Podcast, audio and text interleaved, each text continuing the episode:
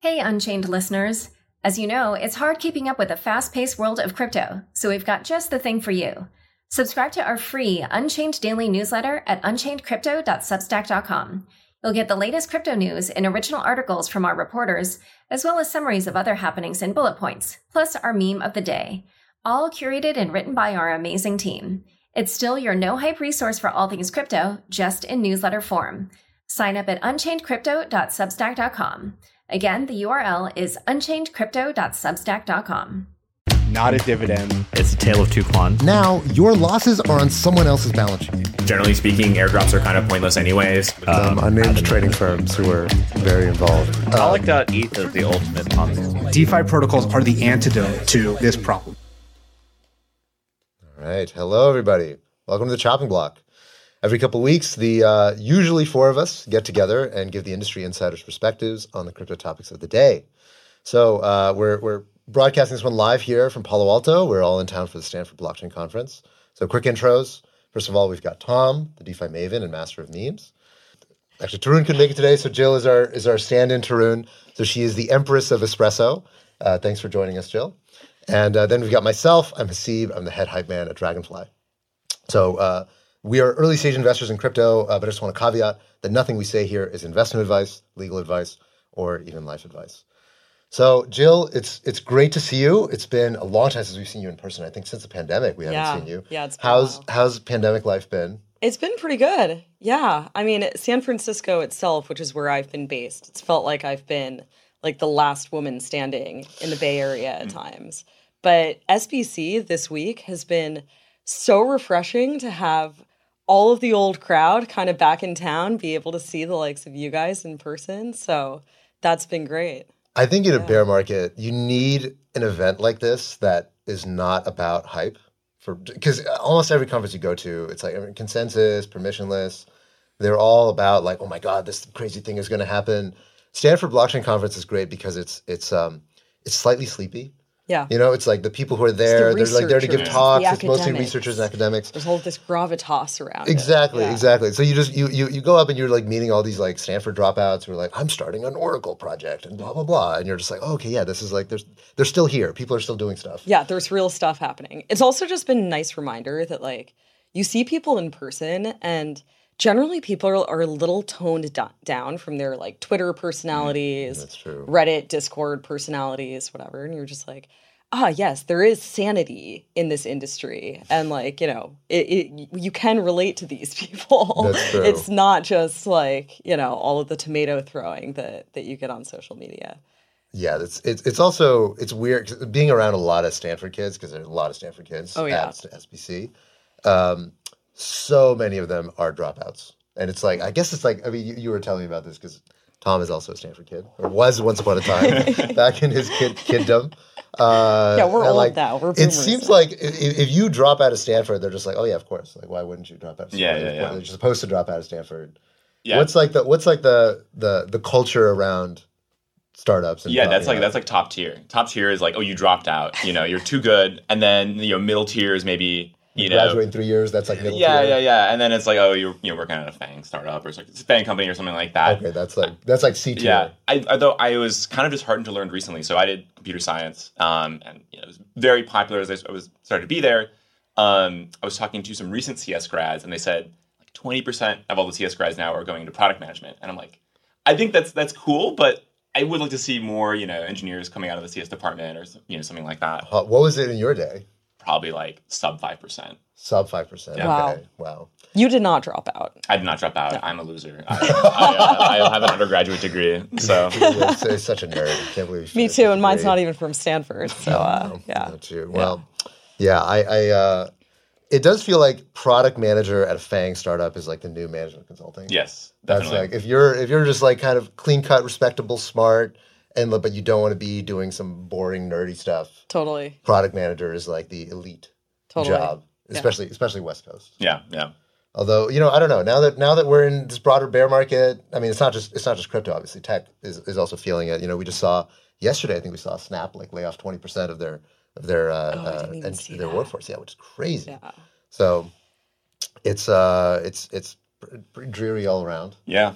in in, uh, in in tech land. So so maybe maybe things will be coming back around. Maybe finance will get hot again. Yeah. Although, Are you are you guys feeling bullish or bearish uh, on a macro level? Because you ask this of everyone who comes on the show. We do. Uh, that- that is the one question we're known for is asking. Yeah. Yeah. We'll talk about macro though. Um, what do I feel about macro? Um, dude, I don't know. Like how.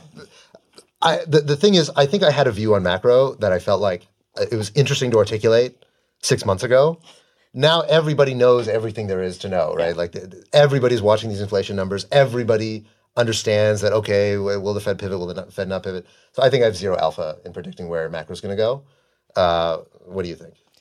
I don't know. It is just kind of wild that uh, we've come full circle from sort of the quantitative easing days where everyone was watching the Fed then, obviously, to you know see you know how big the the buybacks or whatever were going to be that month, and now here we are watching the Fed try to drain all of that mm-hmm. liquidity out of the market. And i feel kind of the same way. I mean in general i think that i skew bearish mm. just because it feels like there has been such a pump into the money supply and whatever over the last several years that is only just starting to get mopped up. And again maybe it's partly living in the bay area but like i don't know. My coffee gets more expensive every day still. I'm i've yet to i've yet to feel like that liquidity is being mopped up out of the market. But as you say it's a very unoriginal take at this point. It's just sort of trying to read the fed tea leaves. I, I was um, I was bearish on the market back in December, January. I remember telling a lot of our LPs that like I think the I think I think the market's going to turn and things are going to get rough. And at that time, I was like very proud of myself about prognosticating about macro when it was relatively quiet. yeah Now it's just like I mean, every single one of our LPs is thinking about macro. You know, Yeah. nobody nobody every at this point everybody is kind of a macro armchair analyst. You know, I, I will say watching the macro environment and especially like everyone paying so close attention to like fed speak and all of that mm. it does kind of renew my hope and faith in these new models that we're creating in mm. crypto mm. because it's very easy sometimes to look at like i don't know you go on like the maker governance forum and you're just like what the hell is going on here like this is a total shit show this is going to be no way to like create the future of money and then you realize like we're all hanging on the every word of these suits, you know, hanging out in Jackson Hole. And like that is driving literally the undulations of the entire global economy. And you're like, all right, you know what? I'll I'll take the maker forum actually. Like this is this is maybe an improvement. I, I can see that. I mean, it is it is definitely weird that like okay, the, the intonation that uh, you know, the intonation you hear in a speech ends up moving markets. You know, Totally. by you know Totally. hundreds of billions of dollars. It's uh, uh, you know at the same It's time. all such wordcel energy. And I say that as a word cell. But like, I don't know. I feel like monetary policy, it feels so not based in actual data. Yeah. Like, where is that analysis? And I mean, I guess it comes down to the fact that this data is actually very hard to get, let Mm-hmm. alone like clean up and actually um, you know, analyze and and form policy off of. But yeah, I don't know. That's my take. Well, it, it, is funny because this very much mirrors one of the big stories of the week, which we might as well jump into. So, uh, Avalanche ended up going down 20% a single day because of a news story that came out, Yeah. which is, you know, again, not about data, not about numbers, but about a story. So the story, I'll, I'll give the, I'll give the TLDR because it's it's kind of a long and kind of winding uh, narrative. But basically, what happened was that uh, there's this class action lawyer named uh, Kyle Roche, I think is his name. Uh, he basically he's kind of one of these like chasing after big class action, a lot of spurious lawsuits against. I think there's one against Binance, there's one against Solana, um, and so apparently uh, this guy was caught drunk talking to somebody who videoed him just kind of drunkenly uh, rambling. Who is And- apparently an associate of Dominic Williams. Exactly. Apparently, who was employed in the employ of Dominic Williams, who's like a bitter enemy of Emin Gün Sirer, who's the founder of Avalanche. Um, and so it looks like there's some kind of oppositional research uh, because there's some kind of lawsuit that is going on with ICP that Kyle Roche is, is participating in. I- It's very vague. There's all these like weird innuendos and conspiracies around this stuff. But TLDR, um, so he was caught on film and he basically claimed that he was the attack dog of Avalanche, that he owns a bunch of Avalanche, and that he's intentionally suing other people in order to deflect attention away from Avalanche by regulators. And So soon after this, uh, basically the the Avalanche team came out and said this is not true. You know, this guy he was a, he was an early. We used them as an early law firm. He owns some equity because we paid in equity in the very early days back in our seed round. But we have like twelve law firms. He's just one of them. He's not our primary guy, uh, and we definitely don't approve of any of the class action bullshit he's doing. And in fact, we actually you know, the Solana lawsuit that that uh, was announced not too long ago. Um, the, the Avalanche team actually published a a blog post against the lawsuit, saying that this was a spurious lawsuit and this is bad for the industry. Um, and then Kyle Roche also went out and said this was opposition research by the ICP guys. The website that leaked this, called CryptoLeaks.info, is uh, apparently funded by ICP in some way. And It's, it's very blatant. Like if you if three Totally. releases and they're all going after people who are going after ICP, and it's like if you want to have sort of like a you know uh, uh, outlet like that that is you know just trying to publish you know, uh, pro news stories, you feel like it should be a little bit less blatant. Well, right? did you notice though on this latest one, the headline was not about ICP; it was about Solana. Mm. Like, oh, like this guy's going after Solana. But then you read through it, and yeah, it's like it's all, all about, about, Avalanche. yeah. It's all about Avalanche. And it, it, like, yeah, I, I thought that that was kind of a hilarious, like, such a weak attempt to mask the sort of like the ICP leaning of this crypto leaks website by just putting Solana in the headline. But- It, it, so it it's all very stupid. I mean, uh, when I when I initially saw this, I was like, "This is such a ridiculous." Did you watch the videos? I did. I did watch. It's the so painful. It's very It's so painful. It's very painful. painful. It's I I don't know. I felt like, oh my god, I've had so many of these types of conversations with just these like, I don't know, people in the industry who want to feel super important and like, Mm-hmm. okay, maybe they are in the middle of things to some degree, but like, you know, the ego is what's coming first. They want to like flex on you about like how much of like some token supply they have and you know how their work is like driving you know the the way that the industry is going you're just like oh my god please I know what you mean. like I how do i mean. get out of this dinner right now like that was how i They're- felt people in crypto this. love to take credit for things, Totally. and, magnify Totally. their own importance. totally And- but uh, look, uh, by and large, so we're we were early investors into Avalanche. We were early investors into ICP. We own both. This whole thing just seems incredibly stupid to me, and it's it's it's grown to such a crazy firestorm. I think Avalanche price recovered a little bit once the denial started coming out, and just, you know, the market kind of gathered a bit of steam. But I don't know. It, it feels like we're we're in a pretty slow news week. If this Yeah, is like the main thing that people are excited about. Yeah, no, totally, totally. But uh, to me, like, I don't know.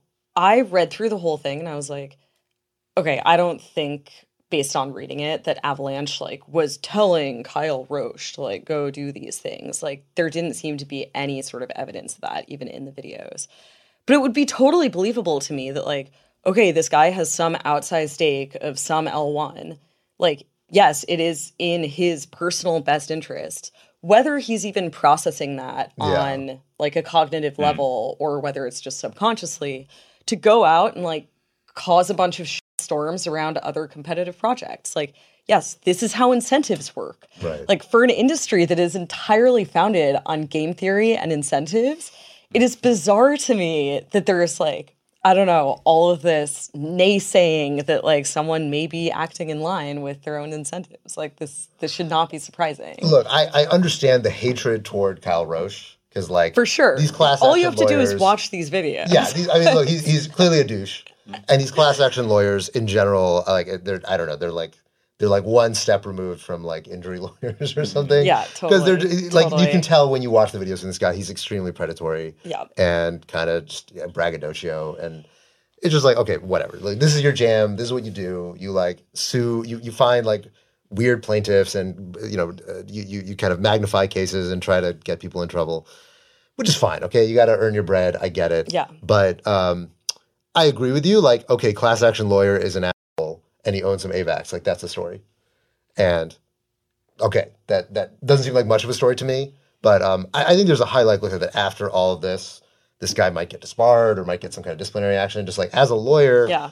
saying public. I think that one of the big pieces that I think um, most of the press and most of the users don't care about. The users like this conspiracy that AVAX is pulling the strings and causing all these. But, but the thing that I, I Discord suspect communities love a conspiracy. they do, they Totally. do, they do. Now courts don't necessarily care, right? Because like where you get your funding from doesn't matter. But what does matter is that one of the claims he made was that he was using information he got in discovery from uh, filing some of these lawsuits with other L1s and using that, you know, feeding that back to other people. And that's like extremely illegal. Like that's like super not cool. Yeah. So if he was doing that, he will get in a lot of trouble for that. But that didn't seem to be the thing that uh, crypto Twitter cared about. Yeah, that's being highlighted here. Exactly. Totally. Exactly. So whether or not that's true, I don't know. To me, this feels like probably something that we will nobody will be talking about in two weeks. The fact that the price moved, what was it, 20%? That is massive. price bonkers. That is Yeah, insane. yeah. I think sometimes it's like just very, you know, pure retail reflexivity where everyone's like, oh, this is bad, and therefore other people will think it's bad, other people will sell. And it's like, you know, you see this around just random miscellaneous news, news items around different coins as well. And Yeah. it's like, It's greater literally fool no- theory on the yeah, way down. exactly, Yeah. exactly. Yeah, totally. Bizarre. Anyway, okay. I I'm going to make an executive decision to move on because I, I feel like I've already lost too many brain cells talking about this. Um, so the, I feel like the other big news has been the continued fallout from Tornado Cash. So, uh, Yes. quick reminder: Tornado Cash privacy protocol. They were sanctioned by OFAC, the Office of Foreign Asset Control. Um, so there have been many differing responses to what to how people deal with the Tornado Cash sanctions. So we mentioned, I think, in our last episode that right out of the gate, one of the first things that happened was that uh, Circle blocked some of the addresses uh, that were in Tornado Cash. There was uh, Infura and um, what was the other one? Alchemy. Alchemy also blocked um, uh, API requests to to Tornado Cash. Um, but the damage has, has started to grow. Started to become more and more people who are increasingly convinced that they need to do something to prevent uh, retail users from getting access to Tornado Cash. Uh, one of the things that we've seen is that so uh, the, the natural think you, uh, the natural thought you might have is that okay if if Infura is blocking Meta, uh, Tornado Cash and Alchemy is blocking Tornado Cash, right? Those are two big RPC endpoints people use to interact with the blockchain. Uh, then maybe we need some decentralized RPC endpoints Right. that can give you decentralized API access to the blockchain. Enter in Pocket Network, which is a decentralized RPC network. That's the, the idea, the decentralized Infura. Uh, Pocket Network decided to also block Tornado Cash, which is like, wait, what? Why, uh, what's, why are you there then? What are you doing that's different than the centralized ones? So when I saw that, I would just my, my, my brain just broke. And I was like, why do you exist if you are also blocking Tornado Cash? Um, and so Pocket Network has blocked Tornado Cash. Uh, and then we also saw a bunch of drama in Flashbots land. So Flashbots, um, TLDR Flashbots is an auction for miner extractable, maximal extractable value slash miner extractable value, also known as MEV. Basically, it's it's a very integral part of the Ethereum uh, kind of mempool these days. Uh, happens on Flashbots, and Flashbots, uh, the company Flashbots, they run the largest relay for these kinds of uh, off-chain auctions, and their relay now uh, now integrates OFAC restrictions. Now, apparently, it, it had been integrating OFAC restrictions for a long time, um, but they, uh, you know, I, I, I can't remember what exactly what the precipitating event was. Maybe they just noticed this at the time of the uh, uh, tornado sanctions. So they must have updated the OFAC uh, sanctions list to, you know, it used to be there was just a bunch of individual addresses that were sanctioned by OFAC uh, that were like tied to terrorists or whatever. Uh, and now they've added Tornado Cash contracts. So now you cannot send Tornado Cash uh, interactions through the Flashbots relay. Um, and the and the last thing along this thread was Ethermine. Ethermine also started one of the big mining pools. They also started blocking Tornado Cash transactions from their own blocks. So we've seen a lot of different varying responses. Here's to get your guys' thoughts. Tornado Cash sanctions widening. Yeah, I mean, I think um, the, the big complication here, right, is it's it's much simpler to in the past an individual address gets sanctioned, right? Okay, this person, this entity can no longer interact with my application.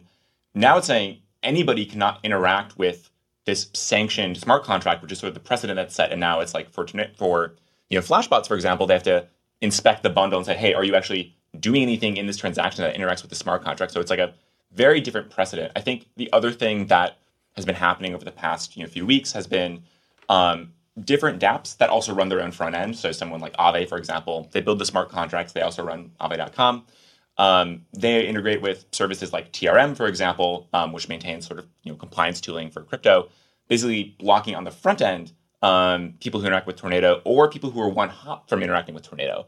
And i think there's been sort of a shitstorm around that of, um, hey, I get that you know maybe I can't um, you know if I've recently used Tornado, maybe use your thing, but if I'm even if I'm one hop, which is I think like 30% of all Ethereum addresses are one hop from a Tornado address or two hops from a Tornado address, um, they can't use that. Really? Yes. Yeah. There's I think and if it's three hops is like ninety percent, and I think four hops is like ninety five percent or something like that. Someone had had a chart. Wow. So it's like, y- you know, it- it's just like like wh- what are we doing here? Like like how how reasonable can you sort of expect um, uh, you know people to sort of comply? And this is all voluntary as well, right? It's um, no one is making them do these things. They're just thinking about, hey, how can I sort of minimize my potential risk? Uh, how can I sort of you know protect myself? Which I empathize with. I think you know running a front end and and is you know um, you're, you're still you know taking active service. You're hosting this thing, um, but it does feel like you know when, when you're looking at three hops out from a tornado interaction, it feels very far. I think it's worth mentioning, though, there are players, at least one major player that comes to mind,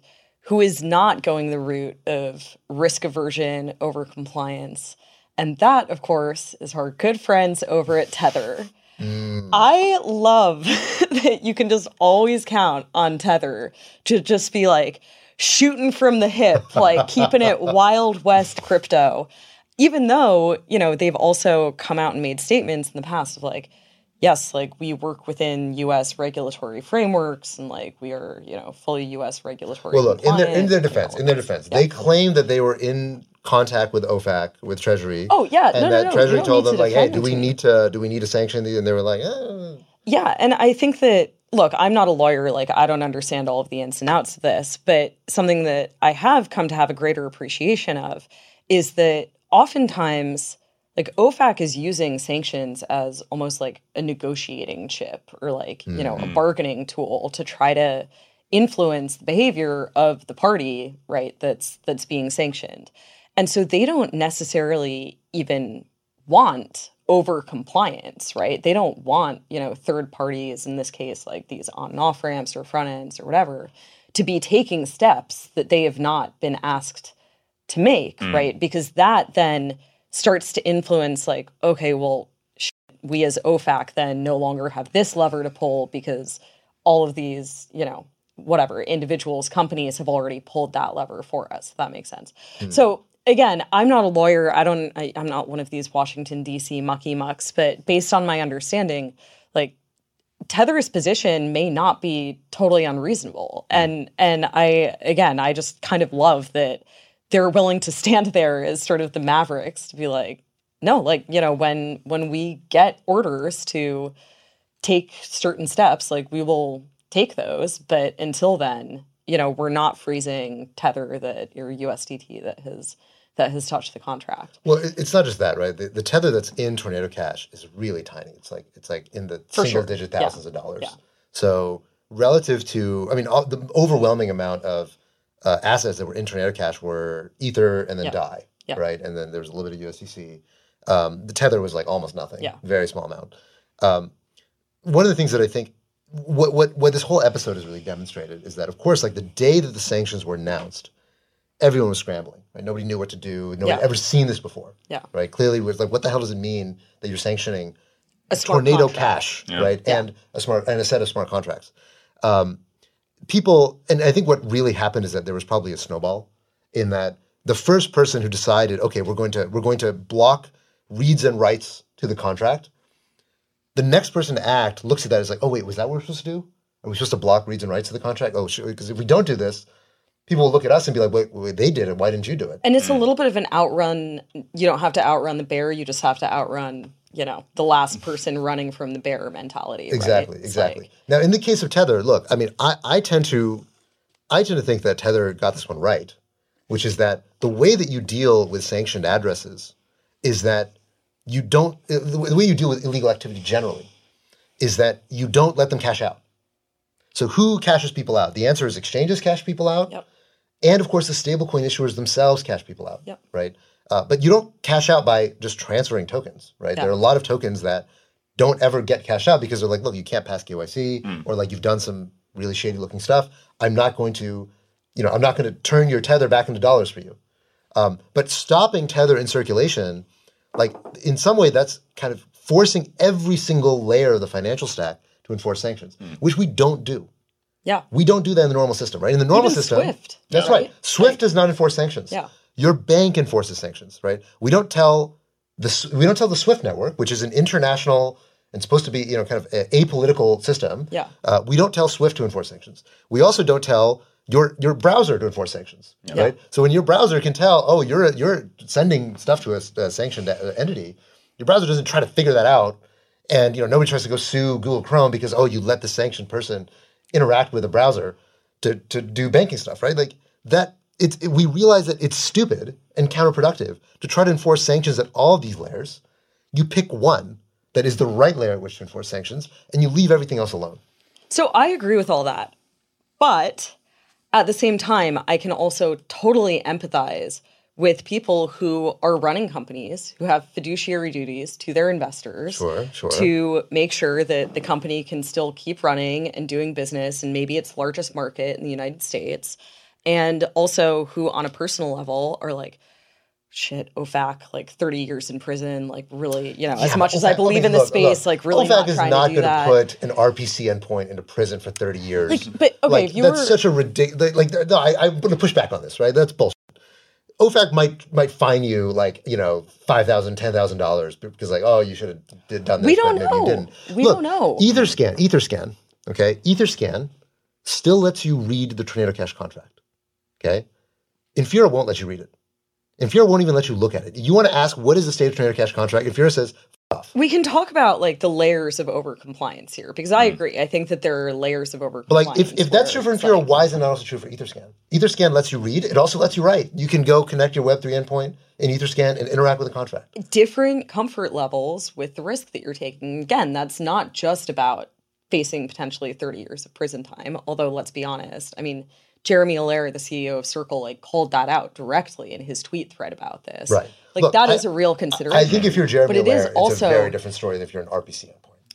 Sure. But it is also about like your business model and your considerations to your board, to your investors, all of these things. And I don't know much about the business around Etherscan itself, but like knowing what I do know about Etherscan doesn't surprise me that there would be very different considerations and very different line drawn about the comfort level versus uh is Infura a US domiciled company? They are, yeah. yeah uh, that you know has a very real substantial business model around them that I know has sort of like Infura professional does, investors sorry, and uh, all. EtherScan also does business in the US, of course, because we're Of course, a massive yeah. market and there are Yeah. a lot of customers here. But I mean, look, if you if you the difference between the primary difference, I mean, obviously one difference might be where Yeah. they're domiciled. Another big difference is that one has a front end, the other doesn't. Yeah. Right. One is API based. I mean, obviously EtherScan also has an API, but mostly we think of it as, as a as a front end web application. Um, to me, this is like a, a, a distinction without a difference. Like at, at the end of the day, both of them let you read and write to smart contracts. Right. If you tell EtherScan, hey, why are you guys allowing people to see the front end of Tornado Cash when all these other people have complied, right? All these other people understand the precedent that we've all set as an industry, which is that you pretend Tornado Cash doesn't exist. Somebody sends you something about Tornado Cash, you drop it. Doesn't even matter. You're you, you are complicit because of the fact that you facilitated the transaction by forwarding it along to the mempool or just reporting even the state Yeah. of the Tornado Cash contract Yeah. right? Like to me, that's a crazy interpretation of all this stuff. And so this brings us also to uh, Eric Wall. So Eric Wall um, brought up the idea, which is you know the ether the Ethermine thing. So Ethermine has started to block Yeah, yeah. you know OFAC uh, uh, restricted uh, things. And there was there's funny a, a long time ago there was a a Bitcoin mining um, company. What was the company? Marathon. I think it was Marathon that proudly announced that they were starting to do OFAC compliant blocks Oh, mining. gosh, I'd forgotten that. that's right. That's right. So there was a precedent, Yeah, for this, yeah. and then they backed off from it because they were like, "Wow, that was stupid. Never mind, we're not going to do that." This is not a cool marketing move. Yeah, exactly. Nobody, nobody's, nobody's excited about us Walk now. back now. Um, so, so Ethermine was the first to start. Uh, Ethermine, I think they're they're European, right? Uh, don't know. Yeah, I believe they're European. I, believe they're a European mining firm um, or a mining pool. So uh, Ethermine was the first to start blocking Tornado Cash addresses in their in their in their pools. And um, you know, as we're moving into the transition to proof of stake, which is coming up very soon, the the questions start to get asked. Okay, are there going to be now OFAC compliant validators? That the validators will themselves start blocking transactions from people interacting with OFAC sanctioned addresses slash uh, slash contracts. Now we've we've not seen that before, right? That's, that's a totally new concept that you would start enforcing. you know, the natural idea behind blockchains is that they're censorship resistant, meaning that even if there is one miner out there somewhere that's willing to include your transactions, that you will eventually get into a block. Yeah. Okay, you might not get into the first block because maybe the, the next person who mines is OFAC compliant, But uh, you know, the, the the fifth, sixth, seventh person who mines a block, they're in Tanzania or something, and they'll mine a block. So in in proof of stake land, what we've seen is that there's a huge amount of concentration of the stake in a small number of players, right? So Lido, obviously, which is a consortium, so there are a bunch of underlying miners there uh, or validators there. Of course, Coinbase is going to be huge, Binance is going to be huge, Kraken is going to be huge, and there's maybe good reason to believe that these validators will think like, look, I I definitely cannot be violating OFAC. Uh, the question is, is including a transaction into a block violating OFAC sanctions? Am I facilitating the you know violation of sanctions by including things into a block? So Brian Armstrong came out and said, look, we, we're not going to do this. If if our lawyers told us that there was no way to run a validator without violating OFAC restrictions, we'd have to censor. We would either not run a validator at all, Yeah. Or we would find some others. We'd find some other solution, right? So he's kind of vague about what that might mean, but okay, maybe there's some maybe there's some way to outsource it or something. Um, it seems like so. So Eric Wall brought up this notion that I think people hadn't been talking about so much about. Um, okay, well, how do, how do you actually enforce this norm? Right? How do you enforce the norm of the idea that hey, businesses by default are going to be risk averse because they have a lot to lose, right? Mm. They're scared of jail time, they're scared of you know fines, whatever. Uh, and so for them, it's like, look, I, it's not like it's not like I really care whether or not I include tornado cash transactions. Like, there's mm. not a lot of money in that. So I, I would much rather take 99% of the reward and take 0% of the risk and just be OFAC compliant. Mm. That is the game theoretic equilibrium. Is to just say, okay, well, of course, you just don't. Tell, everyone becomes OFAC compliant. Yeah. And the question is, how do you stop that as a community, as a as a as a culture? And Eric Wall's answer to that is like, well, we have this concept that we haven't touched in a very long time oh, of what's called social slashing. Which is basically the idea is that we decide to hard fork the network and delete this person's stake because they were doing something that is not in line with Ethereum principles. And this kind of started up this conversation about, hey, maybe this is the only tool that the community really has hmm. to change the dynamic such that the default doesn't become Ethereum is OFAC compliant by default. What do you guys think about this idea?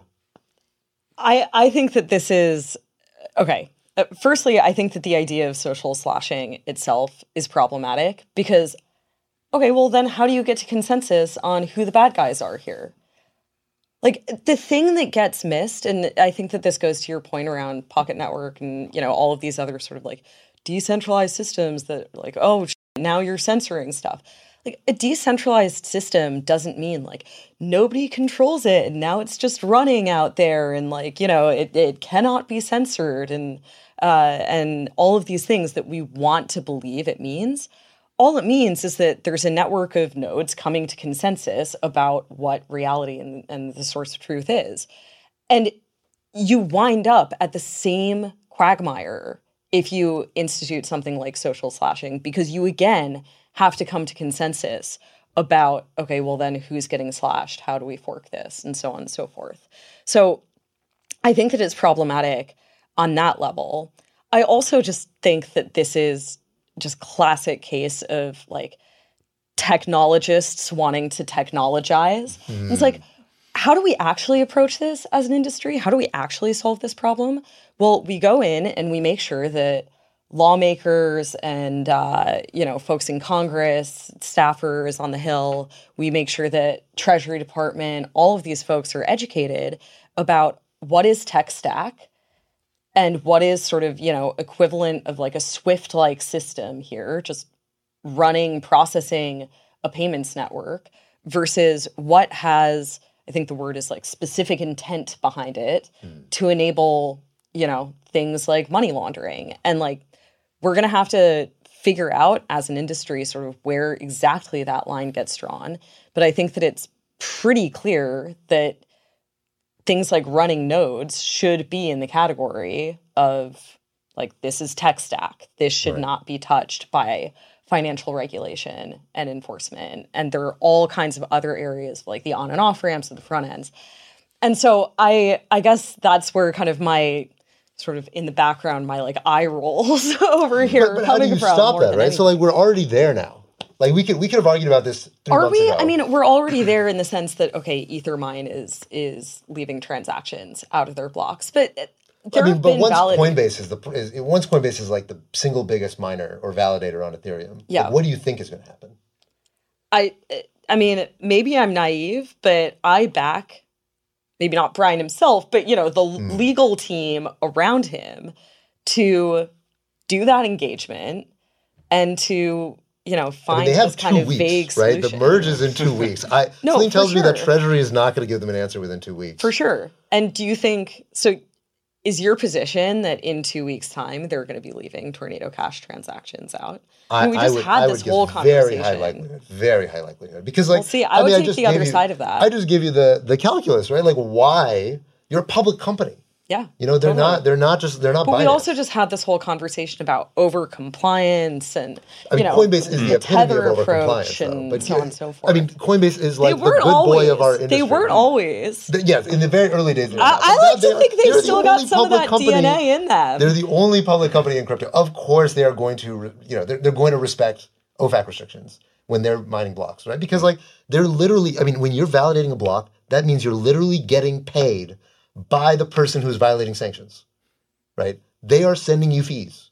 So if there's anything that you could argue, this thing is, you know, Is that violating. is would that be your position on it? I'm really surprised to hear My- that. my- because, now, look, again, my I would position say, is that this should all be I would neutral. say this is tech stack. This is neutral. I agree with that. I agree with that. But what do you think? Like that is what I guarantee you their lawyers will be telling them. We are accepting payments from people who are violating sanctions. That's what their lawyers will be telling them. Hmm. We'll we cannot see. do that. We'll see. I'll take the other Yeah. side of that. I, I want to follow up in two weeks. Okay, we'll and, follow uh, up in two Yeah, weeks. That come good. back All right, on the Tom, what do you show. think? I I think of it a little bit sort of like like in analogs. Like I think about you know sort of comping it to Tor, right? And it's like if you run a Tor exit node, um, you know you might get raided by the police at some point because someone's accessing some illegal content or whatever off of your your node, um, but you're not liable for that, right? Um, and and why is that the case? It's because you literally cannot inspect the content that you're relaying and the request that you're relaying. It's completely private. And so, you know, speaking of like technologists, I think like that might be a more constructive use of like people's energy and time is like well speaking to Miss Espresso here, I, I think it's like um looking for, you know, better scalable solutions for private transactions. And I think Yeah. the privacy here again, you know, privacy has had this like really long, difficult journey in crypto of I mean, if to go through through the entire history, but it's always had this, this difficult part where people don't want to pay for privacy. Um, and um, you know, it's it's like um, you know, privacy privacy from whom? Generally, in the past, it's been you know other people looking at your your your transactions on chain. Maybe the story here is, hey, um, if the compliance burden for you know these these validators starts to get so high, you the privacy is almost like a requirement in order to get your transaction mined. Period.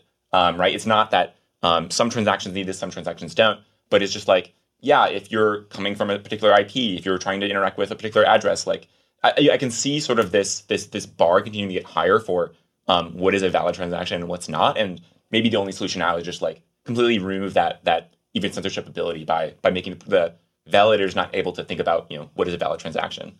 Thank you for bringing us back to constructive territory there, because we're about to get into um yeah fisticuffs over what's what's maybe going to happen with Coinbase in two weeks. And Look, look, look. yeah, I do have a tendency to sort of go off on like these are all human problems, but I do think that you're right that there are constructive ways to think about technological solutions to some of this. I don't think it's going to solve, you know, what's happening here specifically with Ethereum, with the merge in a couple of weeks' time. But I do think longer term, I mean, something that has just become super obvious to me over the course of the last few weeks uh, with all of this fallout is the importance of not only transactional privacy, um, but also the importance of application layer privacy.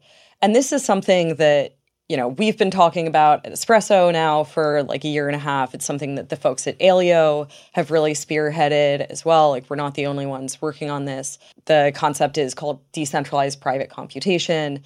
Howard Wu and company um, out of out of Berkeley primarily, and again working on Aleo now, kind of spearheaded this with their work on Zexe.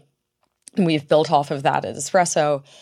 What it does is it enables you to achieve, again, not only transaction level privacy, which you could achieve obviously on Ethereum with something like Tornado Cash, mm-hmm. where, you know, nodes and validators and the general public wouldn't be able to go and see who you're sending to whom.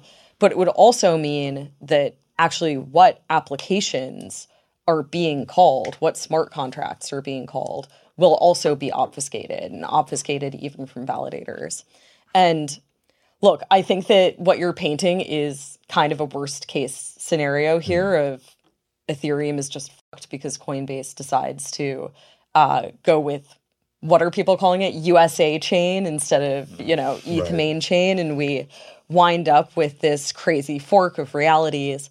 But in a way, it's also, ironically, perhaps the future that we are kind of building for, or at least a possibility that that we're kind of building for with Espresso and with again DPC or decentralized private computation, the ability to mask what applications are being called. And I think that that's what the next generation of blockchains are going to look like. I think that, you know, Ethereum is going to have to find these types of solutions at some point down the line because I agree Tom, like it, plausible deniability is I think the best defense in all of these cases. Now, do I also hope and think that we will be able to fight the good fight and keep nodes and validators on the tech stack side of things at least for the foreseeable future? Yes, for sure. But I think it's important that that we also have that yeah, that more constructive and I think realistic conversation outside of social slashing about mm. the technol- technological. It seems like the, solutions to this. the the tornado OFAC restrictions they've definitely struck fear in the hearts of a lot of privacy builders that I've been chatting with. Oh, for sure. Where people are just like, okay, well, what? So a tornado is illegal, even though it's fully Not to mention the guy who got arrested Alexei in the. Netherlands. That's right, that's right. You know, who's still- tornado cash dev. By the way, who We still don't know the extended his charges. exactly no charges. They extended his holding period for another ninety days, which is insane. yeah. Um, so it's scary. A Yeah. lot of privacy folks Yeah. I know are scared because Yeah. they're just like, what? What are the rules? Are you saying privacy is illegal? If you're not, what are you saying? So you, you see actually FTX. Um, so Aztec, which is a Yeah, the privacy FTX layer two, blocking FTX started blocking Aztec. Which Aztec, I mean, it basically it's it's not a mixer by any meaningful sense. It's just like a private pool the same way that Zcash might Yeah. be that also allows you to interact with DeFi. So how are you guys thinking about that, given the stance that OFAC has taken against, at least nominally, against against the notion of privacy as being something that you're allowed to engage in?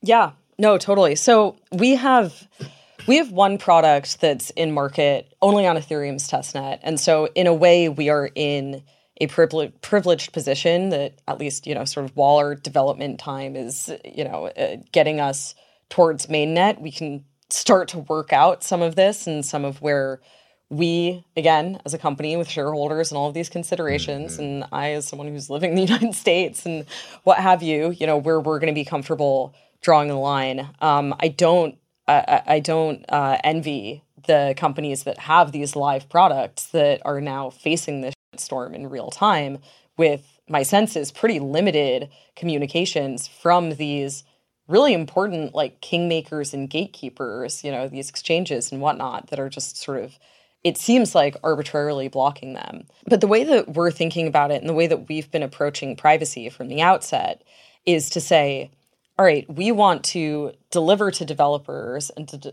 d- deliver to end users the tools to be able to choose what stays private to whom and under what circumstances. And so I think the best kind of example to explain this uh, that I often turn to is let's say you're a stablecoin provider, right? And let's say you're one of these risk averse stablecoin providers. You're not Tether, who's happy again to kind of um, play a little fast and loose. And I think the industry needs that too. But you're a relatively risk averse stablecoin provider you want to start enabling, you know, merchant payments and B2B payroll and supply chain payments and all of these types of things.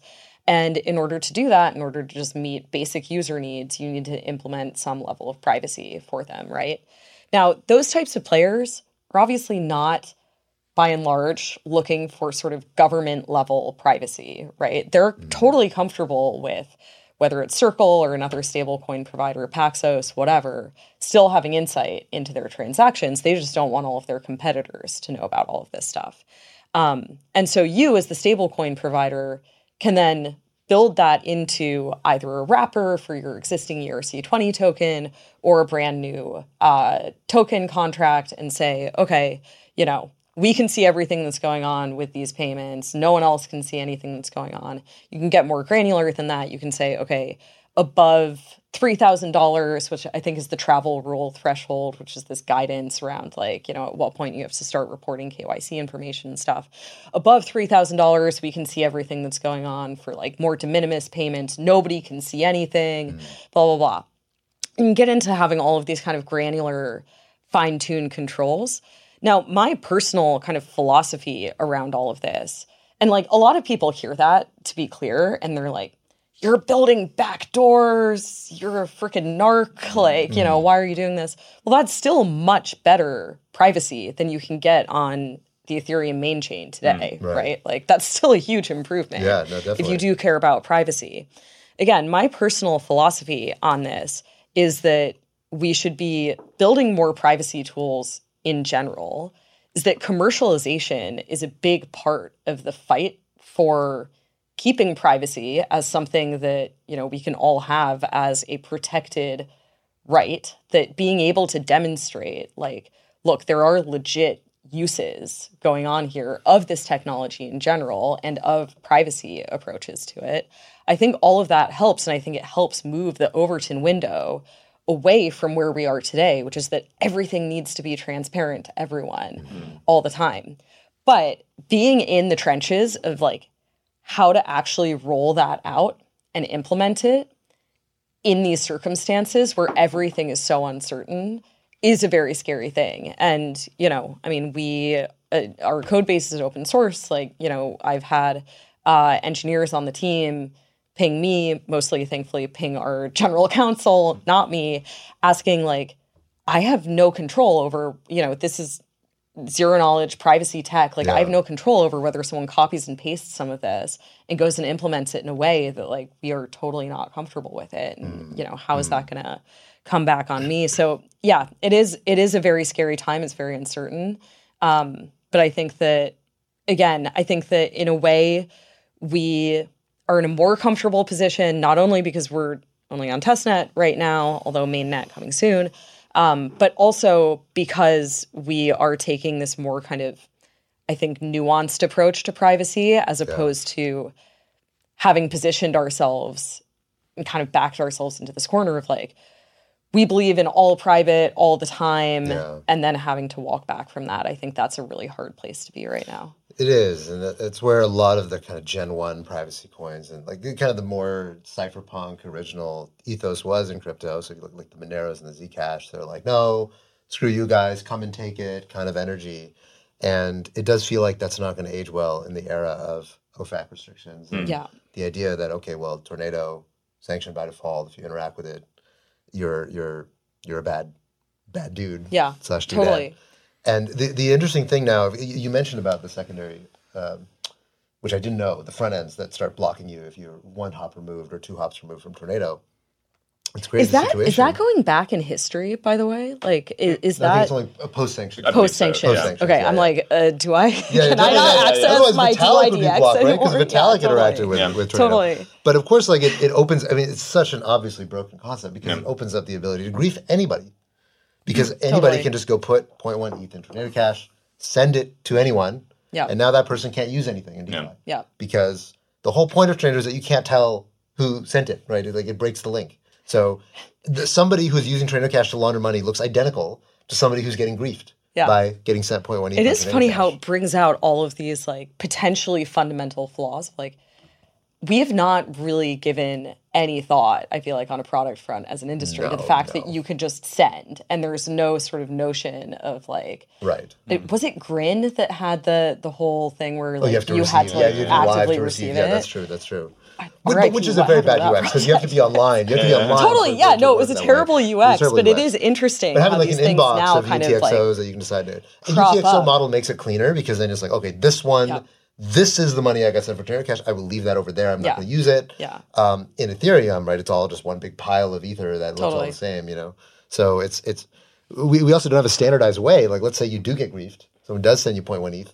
How do you be like, no, no, no, no, no, uh, that's not mine. I'm delete. Like, do you burn 0.1 ETH and then does like does TRM pick that up? Does Chainalysis pick that up? Yep. Do you send it to a different address?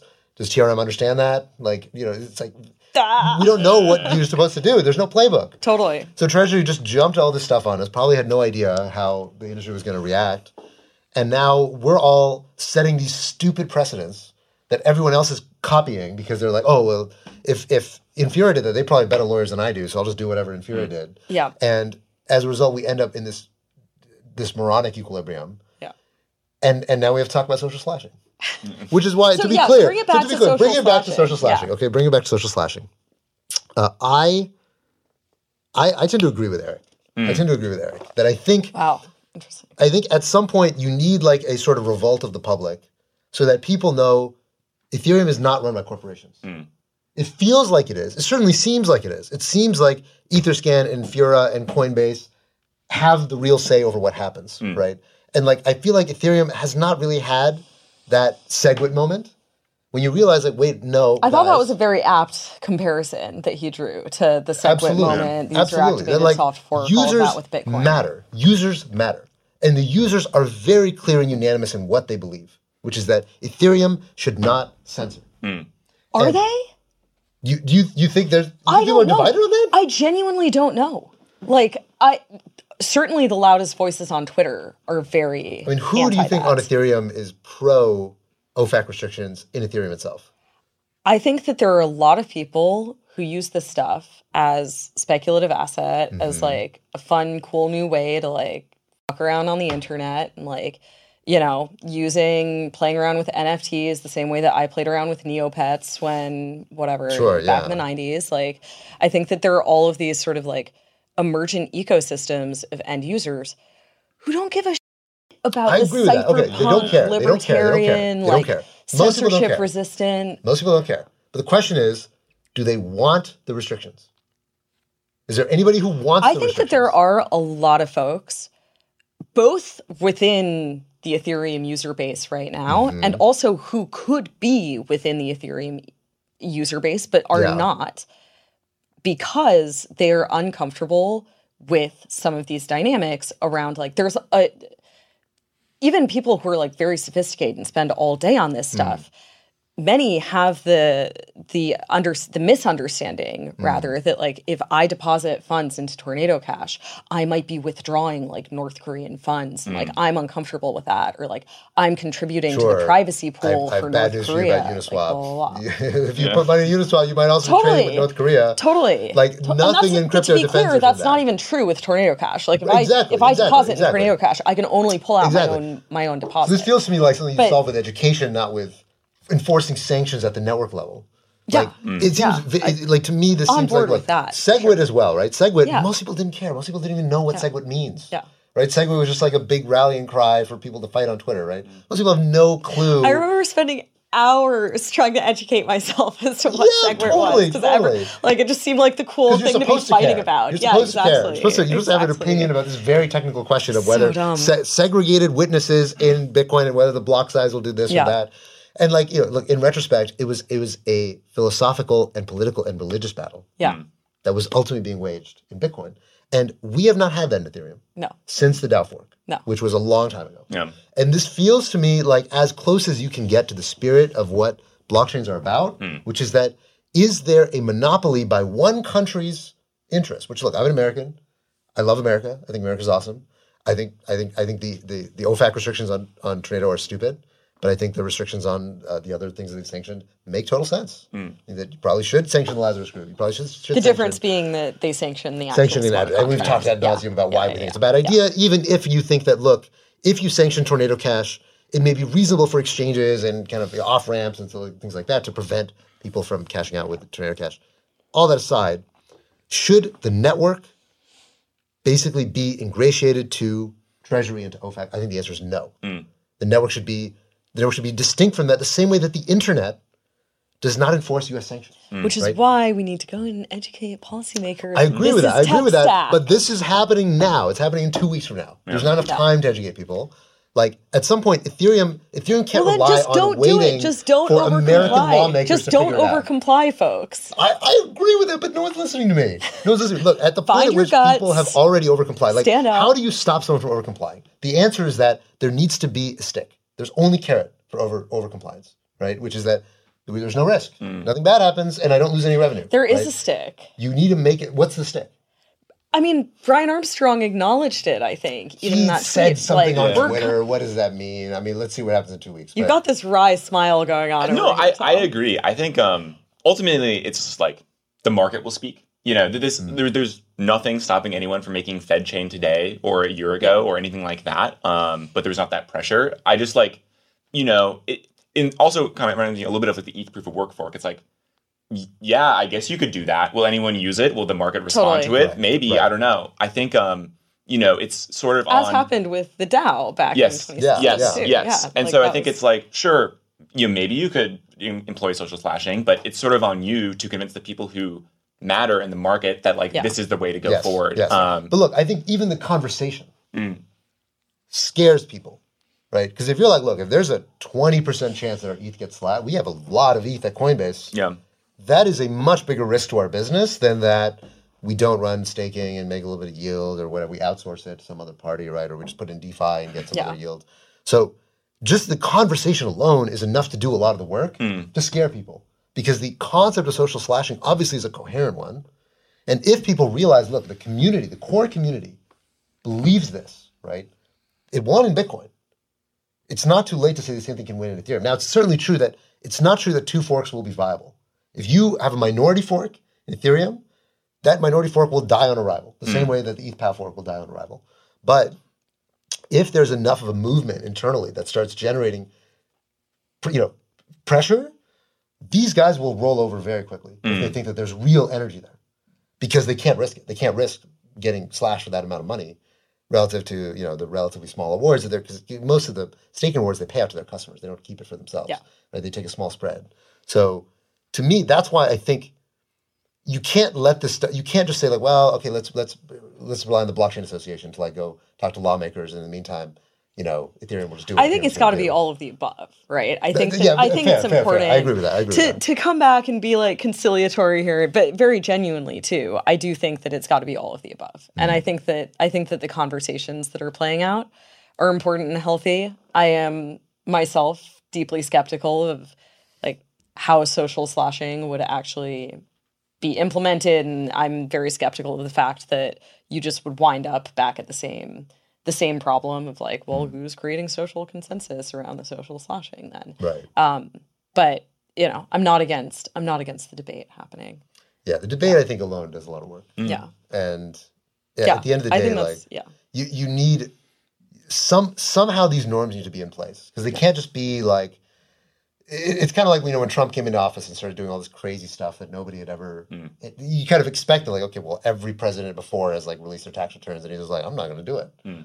You're just like wait, wait, wait, what can- how how do we stop you from doing that? how do we like- social slash yeah, how do we the social slash the president? And the answer is like, there's no social slashing Yeah. for the president. Yeah. Well, it's like, okay, well, we know what happens, is, which is that the the the the Overton window just expands slowly, push by push, until at a certain point we're just like, huh, wait, wait, we're like in this tiny little enclosure now, and Ethereum is just like bit, compliance itself into becoming this totally different thing than what it started as. I, I just come back to like you need to be waging this war on all fronts. Like Mm. you need you need folks like Tether to be comfortable taking risk. Yeah. And like Coinbase in this situation too. You need Coinbase to be comfortable taking on a little Mm-hmm. bit more risk than they might otherwise be comfortable with because there's pressure from the community and all of this. You need to be engaging in Washington and Brussels and you know wherever else. And I think you know to the point around even developing the idea of social slashing to the point of developing things like decentralized private computation, Zexe, like you do need to be fighting on the technological front. But all of these things, as you say, like they have these very different time frames. Like DPC is not coming in the next two weeks, you know, Yeah, two yeah. months even. Um, you know, we're not going to solve the legal thing in the next two weeks either. And so, yeah, I think you need to keep some faith that some of- some of these actors anyway will be down to go risk on. I hope so. I hope so too. I hope so. It's um, it's hard to be. It's rare that I'm the optimist in the room. I know. I, This is a I'm, I'm, impre- I'm, impre- I'm impressed. This is that a weird been place to be. I am you've been, usually um, like defending the man. Yeah. defending the man, which is good. Which is good. It's a good place. It's a good place to be. It's a very diplomatic tone for a privacy Is that protocol. is that why you separated me That off is a bit that is with actually the uh, it's- yeah yeah. We got the crypto people and we got the man yeah. over here. yeah kidding. I'm Yeah, kidding. that's going to be my intro next time I come on. That's right. Got Jill- Jill, Gunter, the man. The man. Yeah. The man. Okay. Well, I think we're up on time. Uh, Jill, thanks so much for coming on and sharing with us your totally wrong views about, about privacy and compliance. Um, it's been another interesting week in crypto land. Thank you to all of you for tuning in, and uh, we'll see you in a couple weeks. Take care, everybody.